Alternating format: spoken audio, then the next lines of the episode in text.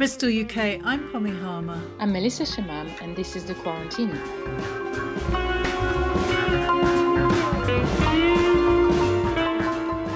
Coming up in the show, we have a roundup of creative ideas from all over the world. And this week, we hear all about the huge rise of popularity of pilgrimages since the start of the pandemic.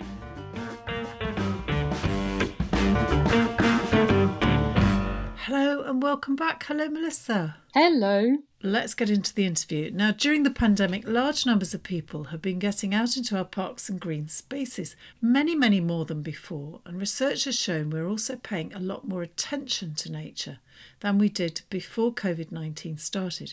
And one of the things that has caught people's attention has been pilgrimages. So, to find out more, I caught up on Zoom with Dawn Champion, who is the project leader in charge of the Old Way, an ancient pilgrimage from Southampton to Canterbury. Here she is. Well, the Old Way is a, a recreated pilgrimage route that runs from Southampton to Canterbury. It's about 250 miles long, and it picks up a series of waypoints that uh, were identified on the Gough map. It's this 14th century map, which is described as Britain's oldest road map, but it's a it's a bit of a misnomer really because it's not a map in terms of we would think of it in terms of uh, actually kind of geographically outlining the route. It's more about marking the distances between significant places. And the British Pilgrimage Trust identified that this route is probably much older than some of the more traditional pilgrimage routes to Canterbury and as it sort of follows the geology along the, the sort of the south coast, it probably would have been used significantly where you know people would have been coming across from the continent to make the pilgrimage to, to Canterbury to visit the shrine of St Thomas.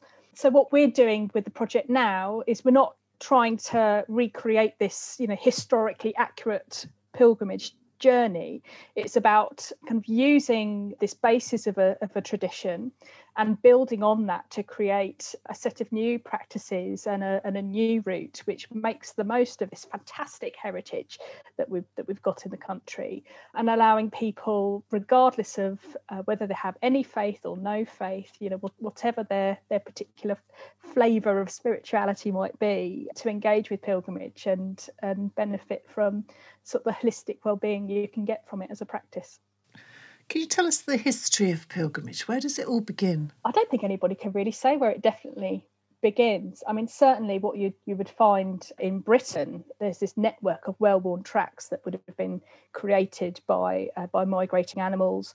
You get the first hunter-gatherers would have been following those, and it's sort of in the Neolithic landscape is where you kind of start to see human intervention in terms of the creation of these pathways. So one of our, our most well-known near landscapes is Wiltshire, of course, and there you have you have the causeway around Avebury, which is a, a processional way essentially. It's a pilgrimage route for all intents and purposes. And you know, it's it's highly likely that wherever you find these significant Neolithic monuments, there would have been some kind of processional way leading to them. And virtually every single faith around the world has got its own version of, of, pilgrimage. So, whichever country you want to look at, whichever culture you want to look at, you'll find it there. And so, it's manifested itself in very different ways in this country through the millennia. So, many people are aware that the first Christian churches were built in places that were already spiritually significant, you know, as, as holy wells or ancient trees and things like that. So, again, these these paths that connect the Christian spiritual places together are, are much, much older than that.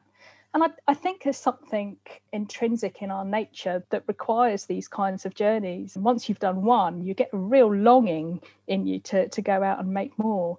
Many surveys over the last year have shown a huge increase in the numbers of people walking. Have you seen that reflected in the amount of people making pilgrimages?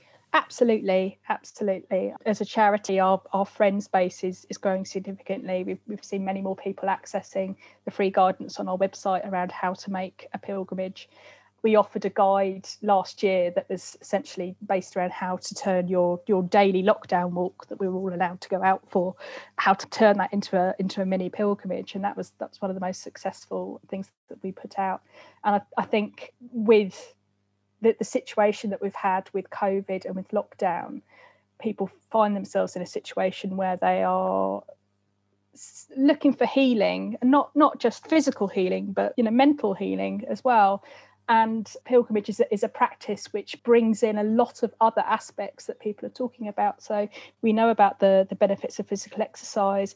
We know about the benefits of connecting with nature and mindfulness practices and all these kinds of things. They're all wrapped up very neatly in pilgrimage as a, as a single practice you know kind of setting your mind in, in the right place and, and setting outside your front door Dawn, I did a search today and I put in the word pilgrimages, and this is what I got. I got 10 incredible pilgrimages to make in your lifetime, top 10 historic pilgrimages, the 10 best pilgrimages for modern travellers, 13 most unforgettable pilgrimages around the world, 10 best modern pilgrimages. So that was the first five. And so I wondered if companies are now beginning to make money out of pilgrimage. And if so, what do you feel about that? I think um, it certainly feels like pilgrimage is an idea whose whose time has come.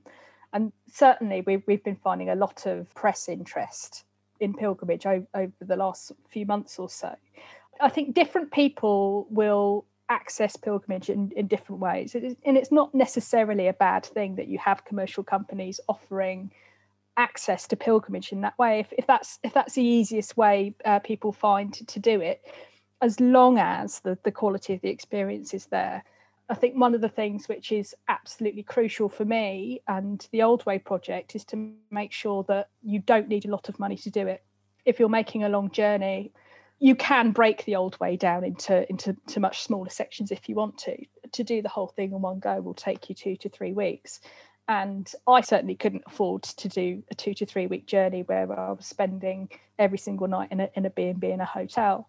So being able to make sure that everybody can access this remarkable experience by ensuring that there is low cost accommodation. Oh, I was going to ask you about accommodation, Dawn, because you talk about the Sanctuary project on your website. Tell me more about that. Sanctuary, it's an amazing idea. So, and it, it works in both directions as well. So, it's a very simple concept for the old way, the route is divided up into sort of day long sections. So they're, they're sort of between four miles for a half day, between eight and 10 miles for, for a whole day. And our intention is to have a sanctuary location for every single day long section along the route. So it should be possible to make your way from Southampton to Canterbury, staying in a sanctuary location the, the whole way. Certainly, spending a night in a heritage building, such as a church, as the as the light levels change you know hearing you know the the evening bird song kind of fade away and the sense of silence you get in those buildings when you're the only one there it is you know i'm getting goosebumps now just thinking about it. It's it's a remarkable experience and something which i think everybody should should try once. The flip side of it is is that every single community along the route will have a church and every single community will typically have something like a village hall or a cricket pavilion or, or some kind of community building. And they pretty much always are looking for for fundraising opportunities and for for sources of income to help keep these facilities going for the community. So it's a match made in heaven. You've you've got pilgrims coming through that are looking for low cost accommodation and they don't mind if it's basic. And you've got communities then that can make these facilities available to people that will then be benefiting from that that income stream and helping to kind of keep those resources going for the whole community. Yes, it brings in funds, but also life, I would have thought. Different people, different ideas, different backgrounds. This must be one of the benefits to communities along the way, mm. would you say? When someone's on foot, it's easy to kind of stop and have a have a chat and kind of exchange a few words with someone. It's a, I mean, it's generally considered a polite thing to do as well. And I think we've we've got so used to having this wariness of strangers in our communities when you don't see a familiar face. A lot of people can can feel wary of that. And it's the, the shared experiences that that pilgrims can bring i think can do a lot in terms of social cohesion. Now for someone setting out for the very first time what kinds of things might they like to think about? It's very very simple.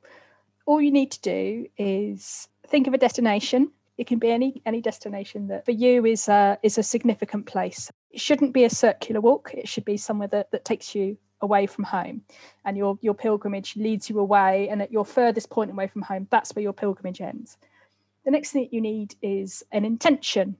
And it can be something very basic and mundane. It might be to you know find an answer to a question within yourself. It might be just to try and relax your mind it may be to think about an issue that you have or just to find a, a particular connection with with the landscape it can be, be anything that you want and then as you walk you don't have to do anything deliberate. You will find that the act of walking itself and the idea that you are carrying this intention with you will switch off those parts of your brain that are normally like, oh, you know, what's my shopping list or what have I got to do here? And oh, I must give so and so a call. All of those things will, will drop away and you will find your mind kind of relaxing into a very different place. Tell me about the guided pilgrimages you do. Yeah, I would strongly recommend um, that that people come along on a guided pilgrimage because all of the effort about researching the route and and learning about how to make pilgrimages that's all taken away for you you just you just turn up and uh, you'll be led by an expert guide who can make sure that those pilgrimages are, are tailored for each individual group so each one is a is a completely unique experience and you'll be able to encounter old buildings in new ways and learn all these kinds of different practices. So you'll have a, a, a menu of different things that you might want to take away for your own pilgrimages in the future. Thanks so much dawn for talking to me today. It's been a real pleasure. Thank you. That was dawn champion from the british pilgrimage trust and now it's time for our roundup. What have we got, Melissa? Here in Bristol, our current case rate uh, is now 30 new COVID 19 cases per 100,000 population. This is slightly over uh, than the previous seven days, but still much lower than the England average, which is 21 cases. There also have been 59 positive cases in Bristol in the last week, and for now, there's almost half of the population that is eligible for vaccination has received one or even two doses of the vaccine. Also in Bristol, there's a new installation in the city centre called Love Songs to the City. This is all about enticing shoppers back into the centre by using lyrics from famous love songs. It's an effort to celebrate Bristol's reputation as a musical city, so you can see songs from Elton John, Madness, Bob Marley, Luther Vandross in 20 different sites. And you'll see lyrics like, I want to know what love is, you're the one that I want. What's your favourite, Melissa? Well, it's always hard for me to have one favourite, but at the moment I would just say very unsurprisingly, um, one of my favorite love songs is Protection by Massive Attack, that is sung by the marvelous Tracey Thorn from Everything But the Girl from 1994. It's a very yes. empowering female song it's about not being desperate from losing a lover, but just building a very equal relationship. I really love it. It's wonderful. Fantastic. Music. Anyway, good news in the rest of the country as well. Pommy, I really wanted to mention a new travel agency that is like trying to respond to our time by trying to help us to get around without flying. This is okay. all, of course been one of the main theme, you know, of this past year, right? Uh, cutting flying has been so good for air pollution, so what can we do? They are called Byway, and they have a sustainable motivation. That's according to their founder, uh, Kate or Kat, I think we say you're right, Kat Jones. Kat decided to quit her steady job, yes, in the middle of the pandemic, and to launch this agency um, last year in November, so about six months ago, midway through our very tough second lockdown. Um, there are lots of people who are pep prepared and primed to do this sort of travel and just need someone to make it easy for them, she said. And this is um, the idea is to change the way we travel while making the sector more sustainable post COVID.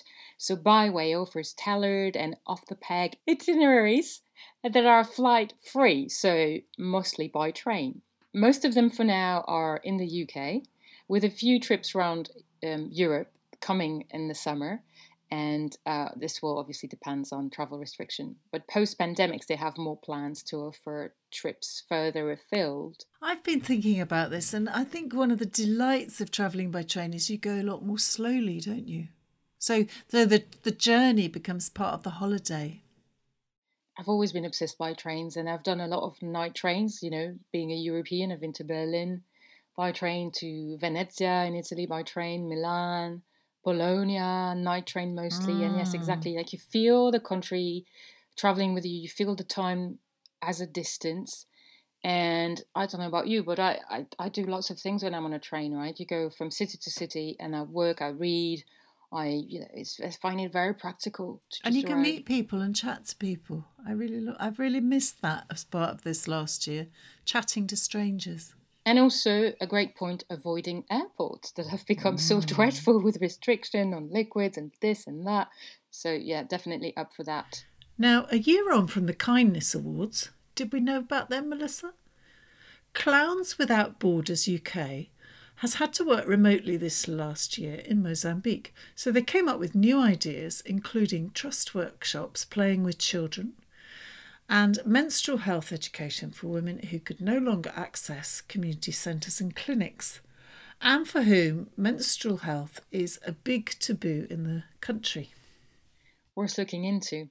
Well, in the rest of the world, far, far away, there's a major conservation operation uh, getting ahead. It's happening across the Galapagos Islands uh, in the middle of the Pacific to restore the wildlife in this archipelago, but also in other islands in the area all around the Latin American continent. It's mostly led by a wildlife veterinarian and island restoration specialist in partnership with Rewild, an organization founded this year by a group of renowned conservation scientists. This pledge is uh, 43 millions of dollars and it will fund Galapagos projects, including efforts to, for instance, restore the uh, Floreana Island, home to 54 threatened species. Plans also to reintroduce 13 locally extinct species, including some mockingbird. To ensure the people of the Galapagos thrive with the wild. To protect hammerhead sharks and 3,000 other marine species. To rewild the wonder of the Galapagos from ridge to reef. This is just the beginning. Join the movement. Oh, and actually, um, the American actor Leonardo DiCaprio is lending his social media account to help this project. That's maybe why it's got so much money and so much power. Go and check it out on its Instagram, but also on YouTube channel for Rewild. Anyway, moving on to the last one. So, the last one, we really slow down. This is an organisation called the Slow Ways. It's a new initiative to digitally map thousands of footpaths that crisscross the country, and it's designed to inspire and encourage us to walk more instead of driving. COVID has meant that many more volunteers have become involved. So, in fact, 10 times. Before COVID, they had 70 volunteers covering the entire UK, finding paths that will get us from place to place. And now they have 700 of us doing it. So, it's really easy to get involved. You go to the Slow Ways website and have a look at your own area and see what you think is missing. And now for a track. Yes, let's have a song to finish off. This one is by a lovely singer from the United States of America. Her name is India Carney. The song is called Human, and she said about it something that really caught my attention. She said, I wrote this alone in my apartment mid 2020 when, just as we thought things couldn't get worse, race relations in America took center stage. She said, I have always been amazed at the lack of empathy and decency people continue to spread in a world where I like to believe most of us strive to be good. Nevertheless, racism and bigotry live and breathe around the globe, and I wrote this song in the hope of reminding everyone that we are all human, plain and simple. Beautiful message and, and lovely music.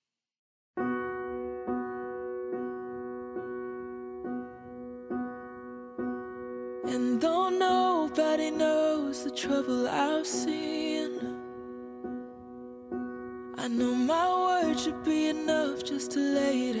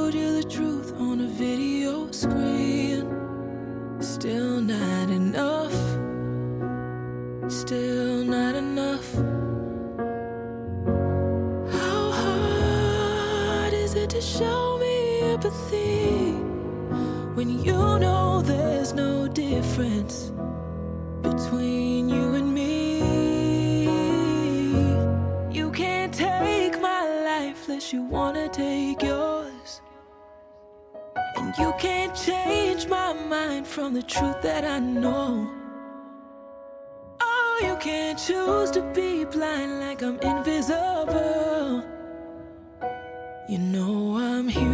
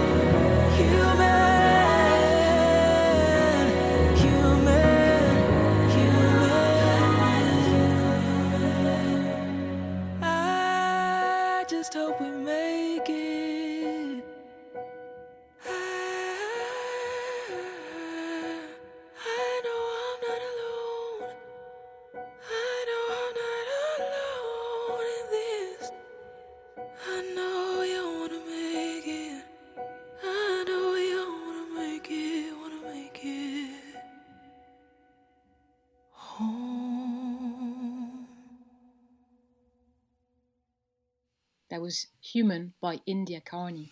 Wonderful.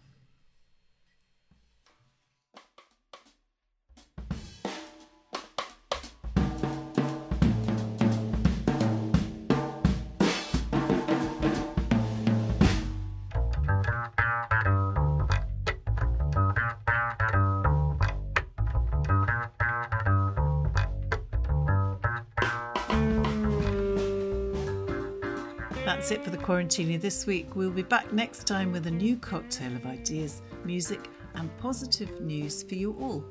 In the meantime, we'd really love to hear from you, so don't hesitate to get hold of us by, for instance, emailing us at thequarantinepodcast at gmail.com. And you can find us on Facebook, Twitter, Instagram, and YouTube.